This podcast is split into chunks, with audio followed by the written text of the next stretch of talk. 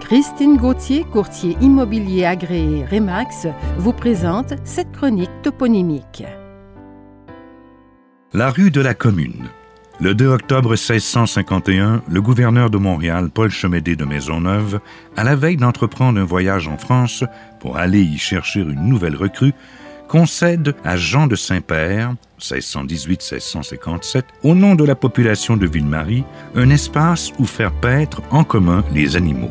Cette commune est une bande de terre large d'un harpan et de 40 arpents de long sur le bord du fleuve. Sur la rive, l'usure trace un sentier que la population nomme spontanément le chemin de la Grande Rivière.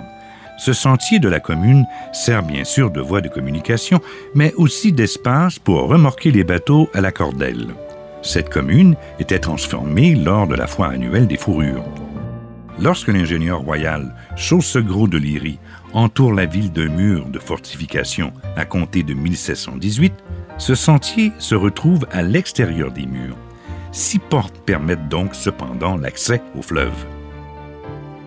Au tout début du 19e siècle, après la démolition de ces murs, les rives du fleuve sont libérées et les citoyens de Montréal prennent l'habitude de promenade dans le port, attirés par le spectacle qu'offrent les bateaux de toute provenance venus y accoster.